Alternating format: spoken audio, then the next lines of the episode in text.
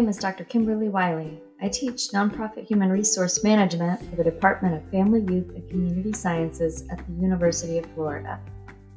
I offer lessons from our course readings to support knowledge building and skill mastery in nonprofit human resource management.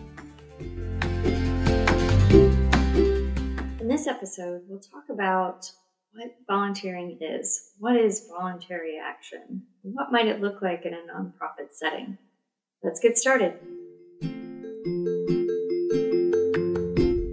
I did domestic violence advocacy work in nonprofit organizations, we received a lot of calls of folks wanting to give their time. They wanted to stop by, they wanted to help out. And so we had a volunteer coordinator that would respond to these calls. Sometimes folks would want to stop in for a short while, other times they would want to volunteer on an ongoing basis. They had various levels of skill, knowledge, experience, expertise, and it was up to the volunteer coordinator to match them up with the right job. So if someone wanted to come in and volunteer for a very long time, just ongoing basis, come in every week for a few hours, and we would want to match them with a job that aligned with their skills and their knowledge and their interests to make sure that they would keep coming back and that they would be committed to the job. Other folks just need to get in a few hours for a school project or court ordered community service. And so we would match them up with a short term task. And that's the role of the volunteers, finding out what the volunteer needs and aligning it with what the nonprofit manager needs. Let's talk more about what these different types of volunteering are. What exactly is voluntary action? According to the United Nations definition of volunteering, Volunteering acts or voluntary acts are not to be taken primarily for financial reward, though reimbursement of expenses and some token payment may be allowed. The individual is not paid for their job.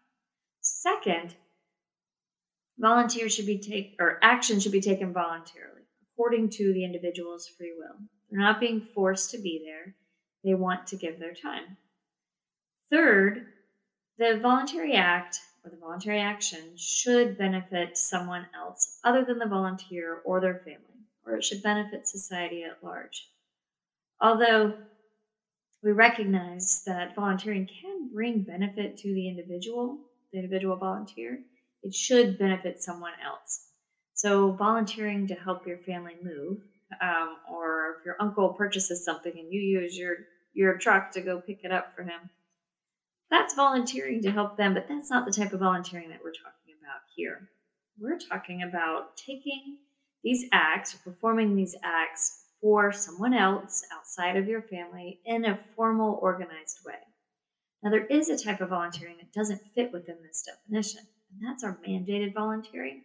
Think about service projects for school, um, court ordered community service, those things are not, those acts are not taken on the individual's free will. They have to do it. However, we include those acts today in this class when we talk about volunteering because volunteer coordinators work with these folks and wrap them into larger volunteer programs.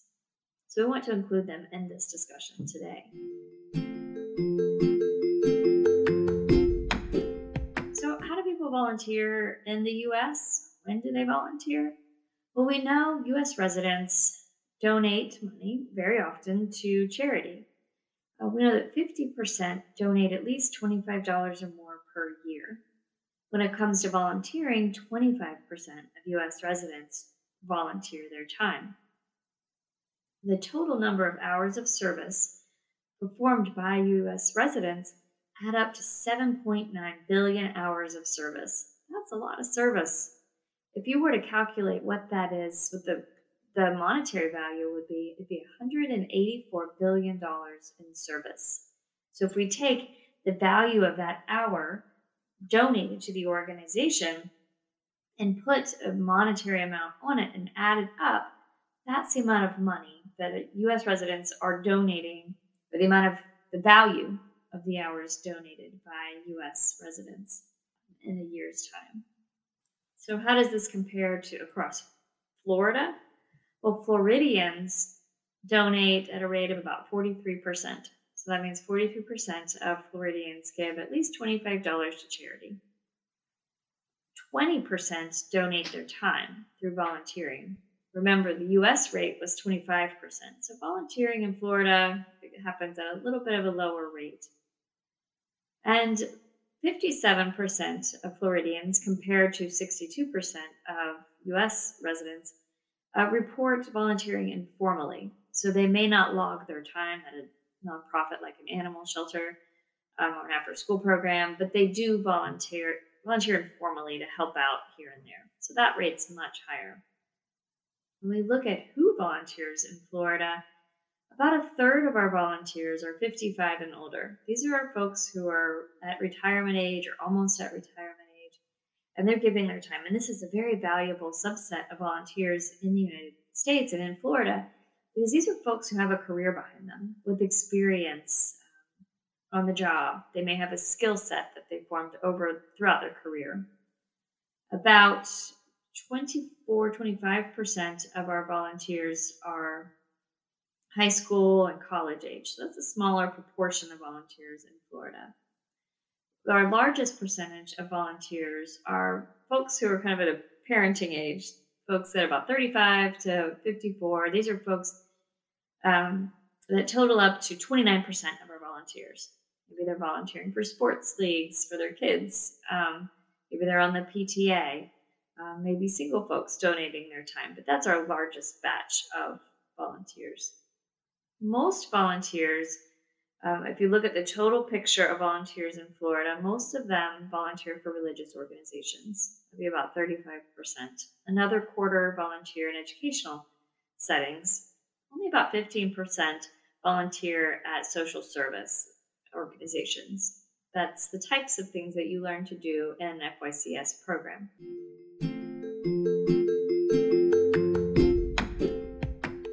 LeRoux and Feeney read about different types of volunteering, ways people can volunteer um, based on their commitment. So let's talk more about those so we can learn how to align the best job uh, for the volunteer and the best volunteer for the job. There's a number of opportunities, ways we could structure the volunteering for the individual and for our organization. The first type is episodic. This type is a one time, one episode of volunteering, one episode of service. Often this is connected with a specific cause or relationship. This might be an annual 5K to address, uh, raise money for breast cancer um, it's often connected to a holiday, maybe volunteering at the soup kitchen to um, serve the Thanksgiving dinner. And this can be a preferred way for some volunteers. They may want to give once a year, you know, a long shift, and that, that's all they can do. They can't commit on an ongoing basis, so they stop by and volunteer once a year or season. The best volunteers for these jobs are often community service workers or, or service learning um, volunteers and those that are short on time, they can just pop in, do this one event, and move on. Um, this is kind of a struggle for organizations who get an influx of volunteers over, say, the holidays, but they're not getting volunteers other times of the year when they really need the help. So it's important for you as a volunteer to consider when is the best time to volunteer for this organization. If everybody's calling on Thanksgiving or Christmas and wanting to volunteer, they may spend more time managing volunteers than actually providing the program. So maybe you could, um, as a volunteer, go a different time of year. And as a volunteer coordinator, work to let volunteers know that you need help in other times of the year and arrange events um, or opportunities to volunteer then. Next type of volunteer is our mandated volunteer. These are our folks who are court mandated um, or there's students looking for service hours. The best, the best job for these kinds of volunteers are short-term tasks and often tasks, tasks that are peripheral to your cause. So maybe not the task where the volunteers are going and working directly with your service recipients and your clients, but maybe they're helping clean up the grounds or sorting cans if you're um, a food donation site, but they're not directly working with the people that you serve. Um, because often in these types of spaces, you want to build relationships between the volunteers and the clients. And court ordered, court ordered volunteers and students looking for service hours are there for a short term basis. And so building relationships with the clients isn't necessarily something that would benefit the clients. Next type is a group volunteering. This is where groups or teams come in to do a large project. This requires a lot of planning. If a team wants to come in and paint your building, you've got to assemble all of the supplies, uh, make sure that you have everything that you need there, that all of the safety concerns are addressed. Um, and one of the great things about this is it really um, includes a team building component. So this is great for sororities or fraternities or maybe corporate um, teams will come in, they like working together, they work well together, and they come in and they get the job done. Um, and it's also great for photo and press opportunities. The best volunteers for these jobs are these teams, whether they're church groups, sports teams, fraternities, sororities, corporate workspaces. Some companies will allow their organ- their staff to give back a certain number of hours each month. Um, Florida Blue allows their employees to give eight hours a month. They may assemble these employees into a team and send them out to volunteer. Another type of volunteering is virtual volunteering. So you can have people volunteer that may not live in your geographic area. They complete their assignments completely virtually. So this can be micro volunteering, where it's just a really quick volunteer episode. It could be a longer shift, um, or it could be a regular volunteer. These are things like maybe doing graphic design. Maybe it's handling a hotline that they answer at their um, in their home. This might be building an Excel spreadsheet or cleaning data. These things that they don't have to be on site to do. The best volunteers for these jobs are folks who are tech savvy, folks who are digital natives. Um, volunteers with limited mobility would benefit as well if they can't physically get to the space. You can have them give um, from the comfort of their own home. Another type of volunteering is voluntourists. The term voluntourism uh, will probably pop up if you Google it.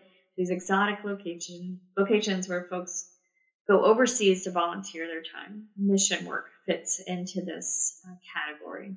This often involves a cultural immersion program, maybe with host families. There's often a fee for participation. And this can be great for the volunteer, but if not done right, it cannot be so great for the recipient organization. So, when a team is going overseas or out of the area to volunteer, you want to make sure that the community that's receiving those individuals actually needs the help. The best volunteers for this job would be retirees who have the time to give, be wealthy volunteers who have the money to fly overseas, undergraduate volunteers who have the time to go overseas over the summer or over spring break or the holiday break. And you want to make sure that these volunteers support your mission. If you're sending them out of the area to represent you, it's important that they represent your mission well.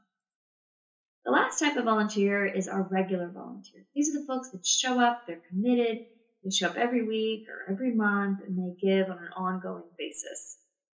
These volunteers have a specific role in the organization, a very clear job description, um, or a particular department where they're housed in the organization. They're often very committed to the cause and might develop long term relationships with the staff and clients. But the best job for these volunteers is mission oriented work, long term or ongoing projects, and independent tasks. So the types of volunteers that we have listed here, we have episodic, or the one-time volunteers, our mandated volunteers, our group volunteers, our virtual volunteers, our voluntourists, and our regular volunteers.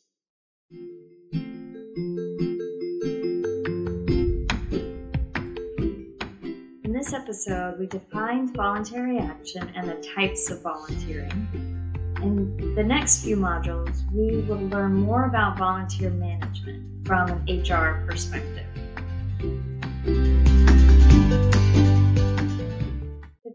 Enjoy volunteer work, but you can't really afford to do volunteering full time because you need a job, what, there's a number of careers in volunteer management uh, that you could try out.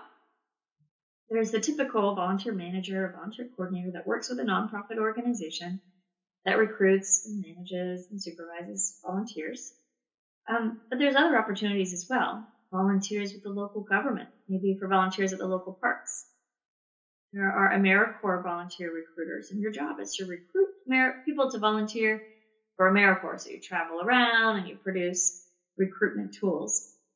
There's also corporate volunteer managers. So I mentioned earlier that Blue, Florida Blue allows their employees to go volunteer on their work time. And they have a position in the organization or the company that manages that volunteer project. And a number of large corporations have these types of positions. Other positions that you may not have thought, thought about would be be a voluntary action researcher, scholar, professor. I study volunteering in my job as a professor. Um, and it's a lot of fun to learn about how and why people volunteer and how organizations can benefit uh, from volunteers. You could be a director of a volunteer volunteer resource center.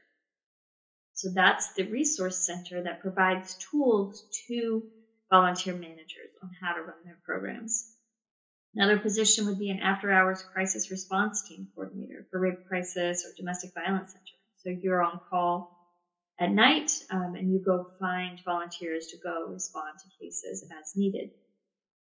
Maybe a senior center activities coordinator appeals to you. So you find seniors that want to volunteer and find match them up with volunteer opportunities. And our IFAS extension agents work with volunteers as well. There are a number of ways that you can work with volunteers outside of your typical volunteer coordinator or volunteer manager role.